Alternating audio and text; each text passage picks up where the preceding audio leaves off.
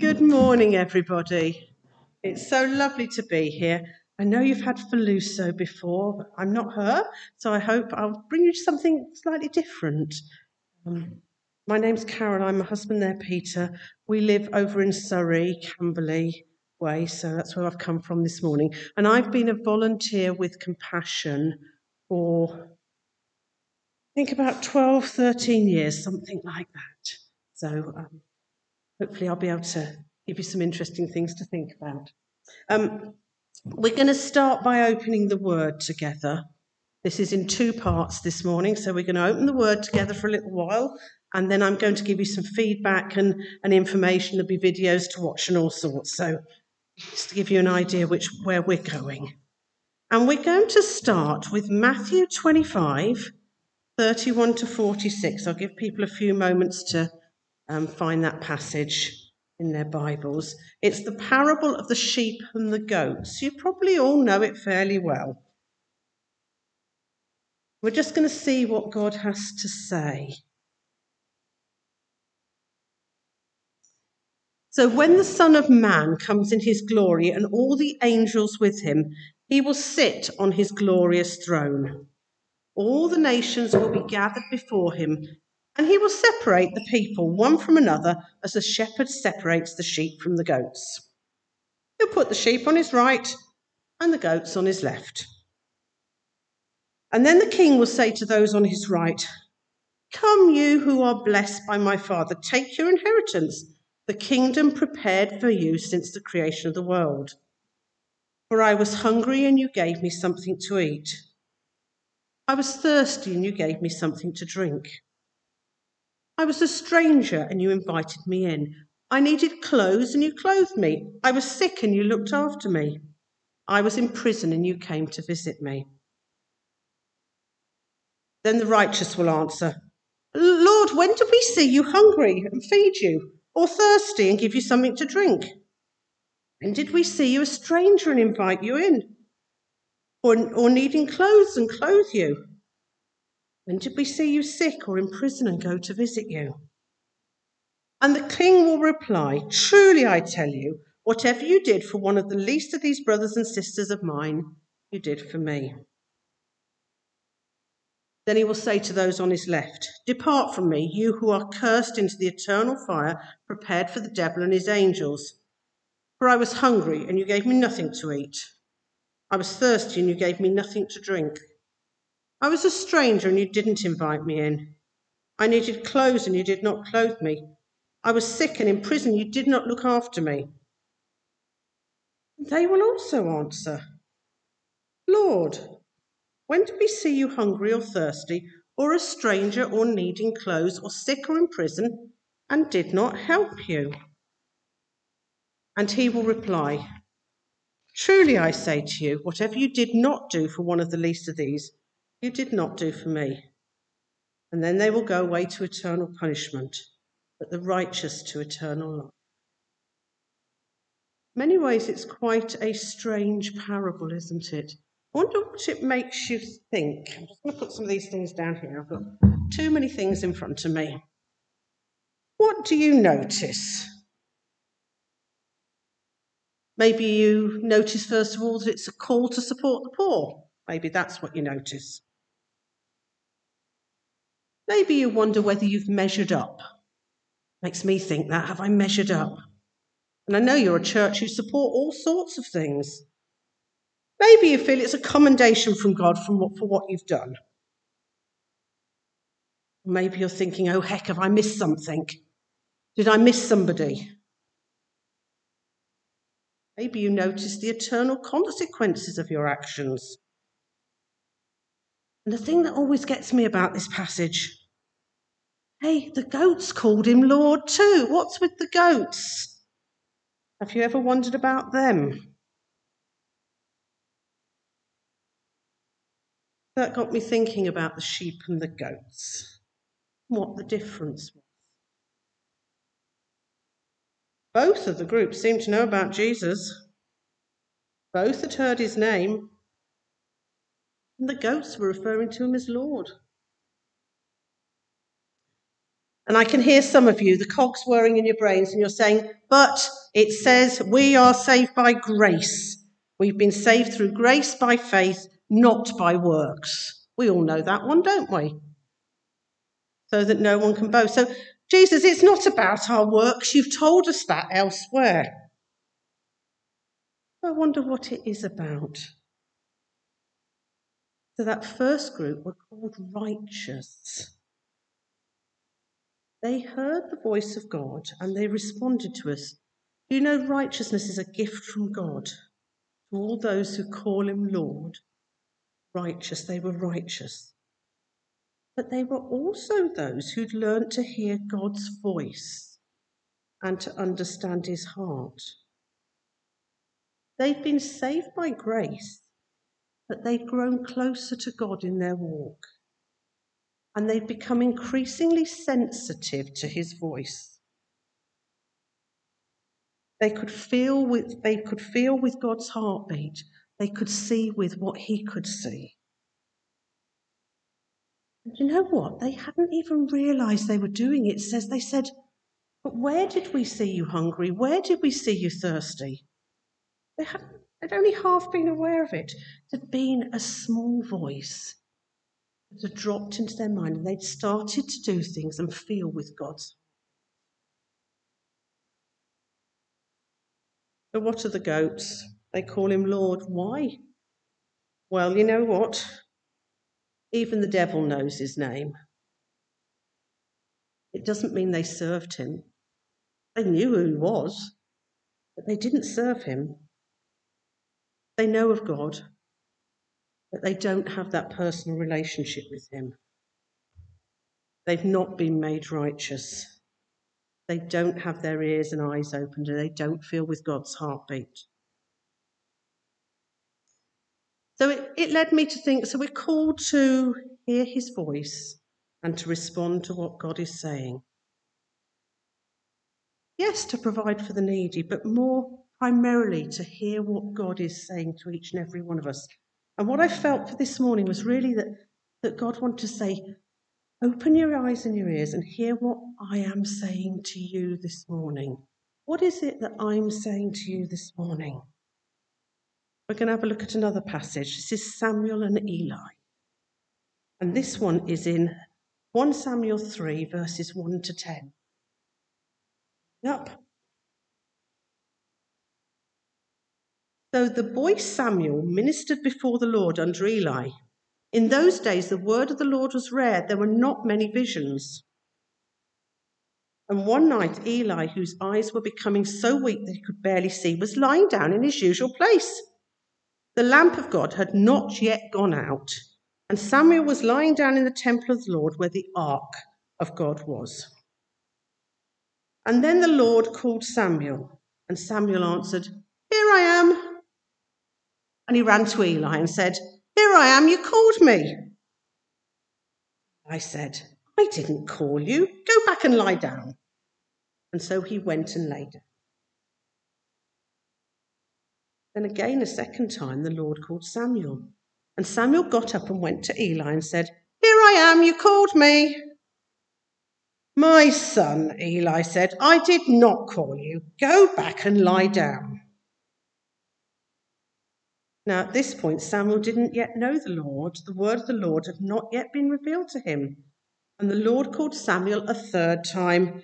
And Samuel got up and went to Eli and said, Here I am, you called me. I think at this point, Eli realized what was going on. And it was the Lord who was calling the boy. So Eli told Samuel, Go and lie down, and if he calls you, say, Speak, Lord, for your servant is listening. So Samuel went and lay down in his place, and the Lord came and stood there, calling as at all the other times, Samuel, Samuel. This time Samuel said, Speak, your servant is listening. It was that phrase, speak, for your servant is listening.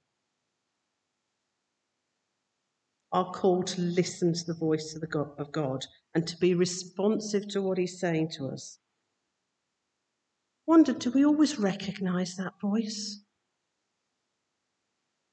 Does it ever get drowned out by busyness I know that's my problem. I get over busy and I stop listening.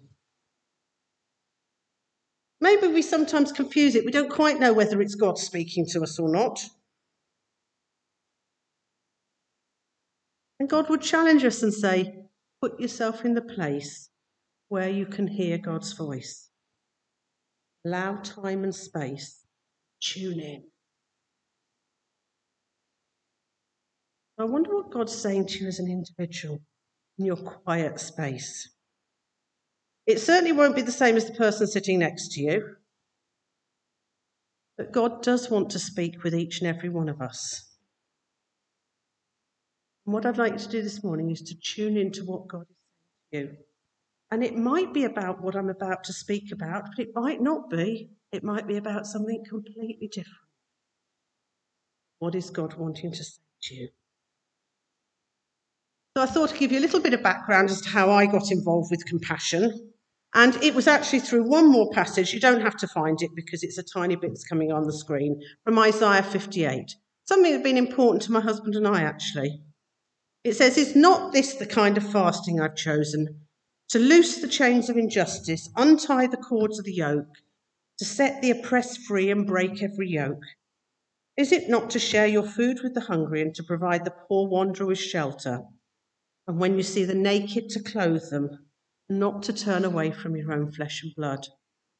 And God had been speaking to us about that for a long time. And hey, I'd had a few arguments with God. Well, God, there's too much, there's too many issues out there. There's too much going on. How do you expect me to deal with all that?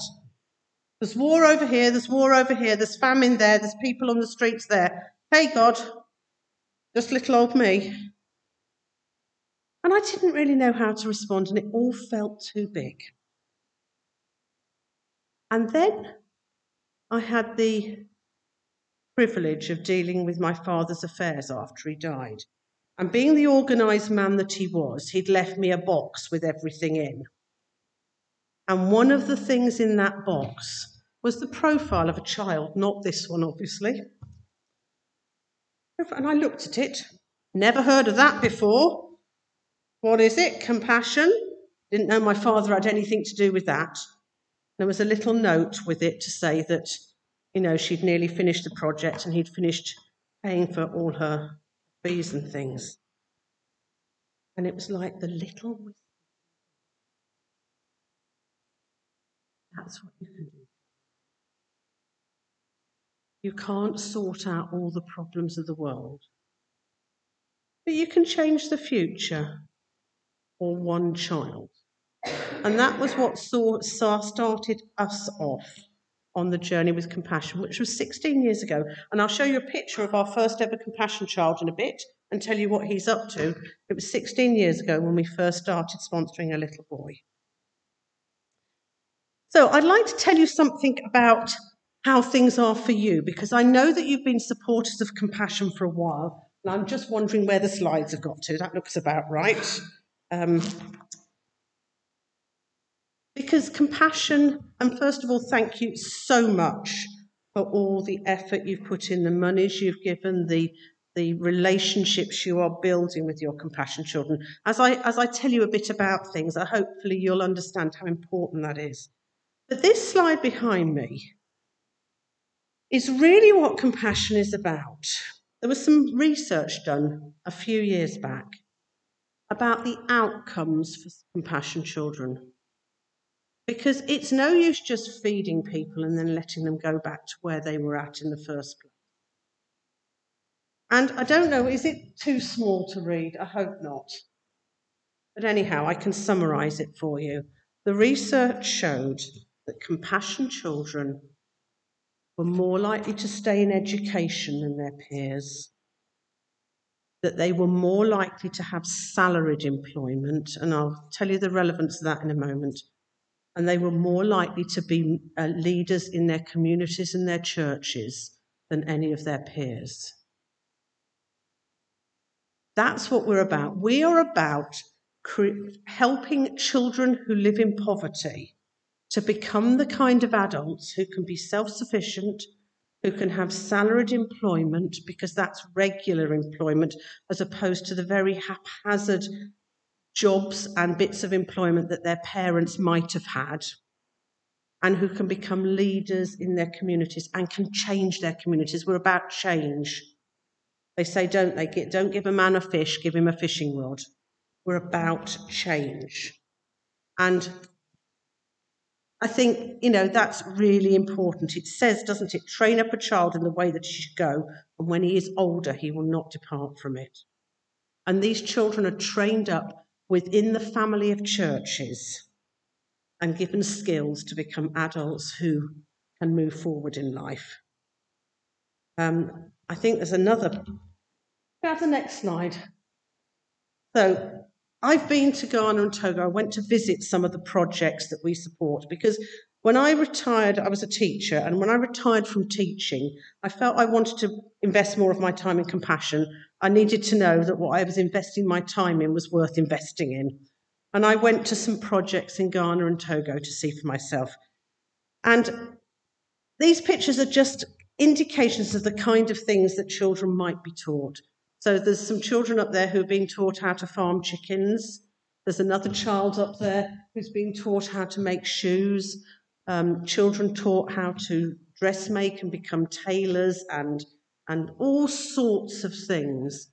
Teachers, doctors, the whole, the whole remit of, of what you might you know, want a child to become. And I also on that trip visited some and met with some adults who are on the next slide now you'll also see a little picture of me up there. So that's me in the corner. And next to me is our very first compassion child, who we started sponsoring when he was six. He was 18 in that picture up there. He's 22 now. He has just, we call it graduated from his compassion project. In other words, he's finished in his compassion project. He's got to the end. He has become an adult. That young man up there who was born into poverty is at university now. He's doing a degree in microbiology and is hoping to become a doctor eventually. We'll see where that leads him. I met a really articulate, well mannered, motivated young man who also, by the way, was leader of Scripture Union and was being sent by the project around the town to to evangelize the, the town and to tell other families how important it was to keep their children in education.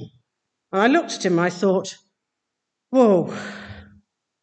And I have to say, we didn't know a lot of that before I got there because he was your typical boy writer. Sorry, gentlemen in the room, but I would, we'd ask him a question and we get yes or no back. And but after I met him, I realized that, that things were a lot bigger and wider and broader than I had ever imagined. The other two up there are also, we call them compassion graduates. So they finished in a compassion project. One of them, the lady in red, um, had been had learnt to to sew, and she'd been set up by compassion with um, the tools, materials, sewing machine, premises to start a sewing business. And she was also training up other people within the project to, to learn the same skills as her. The other lady up there is learning to be a teacher. She will be a teacher by now because this picture's four years old, but she will be a teacher. These are people, especially the girls, who would have been destined to be married early, to have lots of babies, and to be perpetuating the cycle of poverty. And they're not. Okay? So let's look at the children you've got. So the next slide. Now, I have to just give a word of warning always with these slides. If you recognise a child you sponsor, could you wave at me? Or that you know a group sponsor or your church sponsor? There's one lady over there. There's a couple, you've got two children up on your board there, and I'll tell you about them at the moment. So you've got one child that the church sponsors. I think you've got another child that a, a ladies group sponsors. Have I got that right? You people, coffee morning, sorry, not just ladies. Um, and then I think there's one or two individuals of. Yeah. Yeah. Okay, so if you do sponsor a child and their picture is not up there, please tell me afterwards and we'll make sure the next time someone comes, their picture is up there. Okay? So, some information about how they're doing. And we're going to watch some all sorts of bits and pieces. So, the next slide. Now, there's something about this slide that I'm not co- convinced is correct, and it's the medical thing, because all our compassion children have medical checkups. So, whether someone's put the wrong figure in there for us, or maybe it's someone in the community does those checkups, therefore it's not recorded. But those are some of the things. So, hours for children at projects, nutritious meals, medical checkups, and Bibles given. That's to your five children. Let's have a look at the next one. This is about gifts, and everybody who sponsors gives a certain amount per month, £28 a month to sponsor. But you do have the opportunity, no requirement, but the opportunity if you wish to give additional gifts. So where it says four additional gifts up there, they're likely to be birthday gifts. And most birthday gifts are given as financial donations because they're then that people on the ground buy what's what's needed. So that child that I showed you that's now graduated, um, who our our uh, compassion child, he bought a mattress with some money we bought. We sent him, and it wasn't a lot of money. So don't think I, we sent loads and loads and loads of money. It was probably twenty pounds or something. Um, the other kinds of gifts people can give at Christmas, all the birthday gifts are given individually to a child. Christmas, the gifts are pooled. And the reason that is done is to ensure that every child gets a, a, Christmas gift because birthdays, some people choose to send gifts and some people don't. I would encourage you, even if you can just send a little bit, it makes a lot of difference. When send a, a birthday card, it makes a lot of difference. But the Christmas monies are pooled. Other gifts that could be up there are family gifts. You can give gifts to the family if you so wish, or to the projects. Right, next slide. Now I'm going to let this slide speak for itself. Okay, I'm sure those people who've just read it will understand why I'm going to let it speak for itself. Can I just say to you, the children treasure the letters you send. It doesn't matter what you write about. You know, just avoid things that are specifically wealth related. yes, you, you, know, you don't want to make them feel bad, but you know, they like to know about your family. They like to know about what you've been doing, about any get-togethers you've had with friends, you know, ours want to know what's our favourite meal, so I choose something. But again, I caution you, don't make anything too elaborate. Um, but you know, it doesn't matter what you talk, but send and send words of encouragement because you know, to tell a child that they're loved, appreciated, and that they can do it, that they can make it. Yes? That despite what's going on around them, they can become something, they can be something they can get their way out of the situation they're in is so important. So I'm not going to say any more about that behind me, but you could try and write two letters to your child every year. Next little slide. For those of you who like technology, I appreciate some people don't. There are different ways to communicate. You can write on paper, which is sent to the office and then is sent through.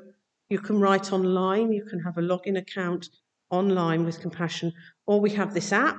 Has anyone discovered this app? Right. My husband is the app man. So if you want to know how that operates, it is lovely. It gives you just on your screen all the information about your child. You can write letters on it, you can give money on it. Okay? That's another way. But I really don't mind how you do it, but just keep communicating. Okay, and your children, and on the next slide, these are the countries that your children are from. And I have on the table at the back there a sheet for each of those countries with information, which, if it's your personal child, please feel free to take a sheet. I think I've done two, two for the, ch- uh, the church children and for the, the fellowship children, coffee morning children, um, but it will give you a bit more information about them. Okay? So we're going to watch a couple of videos and have a bit of information about those children who are sponsored by groups of you in here. I'm not, I can't give you feedback on every child, okay? But we will do that. So we're going to start with a little update video from Burkina Faso, which is where Benjamin, I think the first child your church sponsored, comes from. So let's have a little look at the update from Burkina Faso. So that's where Benjamin comes, who's coming up on the next slide. I'm sorry it's not a very good picture of Benjamin. I'm afraid that's the best I have. Um, so Benjamin, just to give you an idea, who's seven at the moment, um, comes from a community of about 5,000 people, similar kind of housing to what's shown here. And something to, for you to pray for. A lot of the people in the community have very animistic beliefs. So, you know, they will that their belief system is not the same as ours. And so we want, you know, pray for God's truth to break through there. Um, literacy rate in the in the area is 34%. So he will come out of the project literate. That will be a big advantage. And the average monthly wage there is about £65. Okay, so it gives you a bit of an idea. And the, the needs in the area really are related around early years and tertiary, education. They will educate the, you know, for the primary years, but not so much before and after. Okay, and then the coffee group have got, I'm not sure how you pronounce her name, so I'm just going to go for it. Hook or something like that. Okay, there she is up there. Um, she's nine.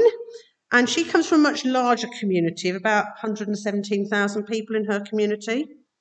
And the kind of work that most people have in that community are as day labourers. This will be casual work as and when it can be acquired, and domestic service.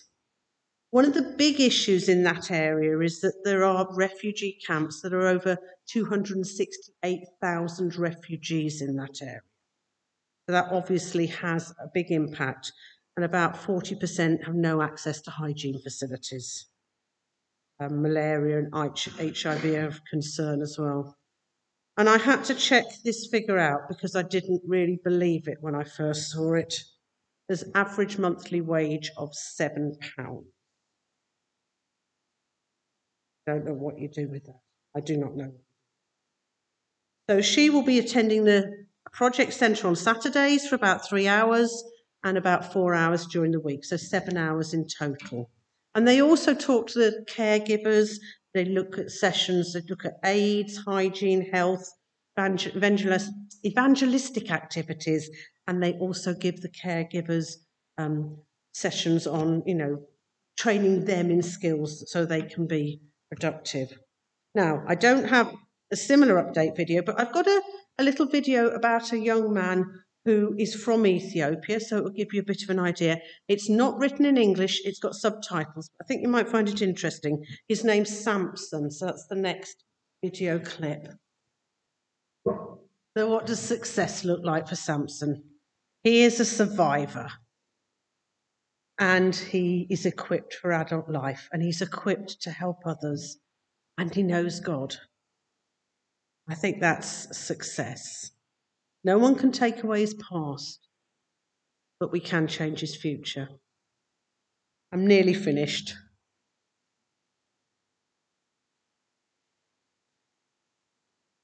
This guy up here.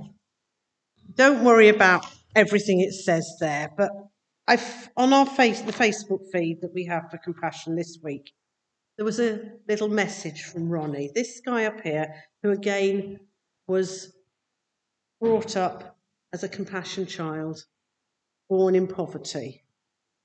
And this is another little indication of success. First of all, he has personal success. You can read that behind me. But this is what he wrote this week. On Sunday, I took my daughters to the church where my journey as a sponsored child started in Kampala. We attended a children's Sunday service. They were so happy to be here. The centre is closing down soon because the levels of extreme poverty in the area have gone down. The contrast between their experience of St. Kakumba Chapel and mine while I was their age is so vast, all because of the work of Compassion International. I'll read that set, just that one sentence again. The centre is closing down. You think, heck, why? Because the levels of extreme poverty in the area have gone down. Not needed anymore. That's success. Success. Okay, virtually there. So I'll come back to my original question at the beginning. So, what is God whispering to you today? And we would say to God, Speak, because your servant is listening. And God might have been speaking to you about all sorts of things while I've been speaking this morning. Sometimes God drops things in that are nothing to do with the situation we're in at the moment. But what's God asking of you this morning? Might it be to do with compassion? Might it be something else? I leave that with you.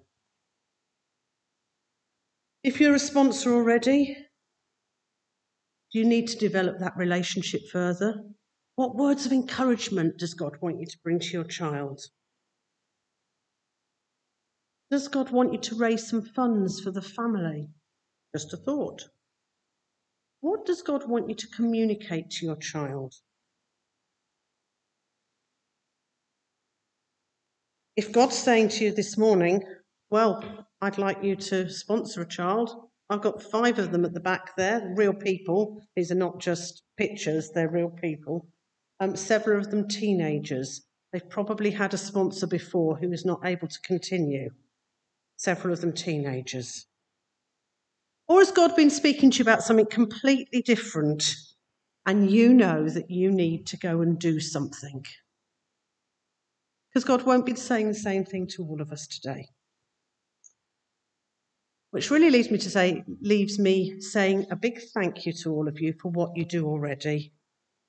And we'll be over there, my husband and I, to answer any questions afterwards, to help you with anything you need help with, and there is information about the countries that are supported by this church on that table. And if it's your child, you please take a copy. If you would like to sponsor, as I said, it's £28 a month. You could share that with somebody. You know, you could take that on as a family project, or as these ladies have a coffee group project, or it doesn't have to be just you. It might be just you. I leave that with you and thank you for inviting us. It's been a privilege to come. Thank you so much.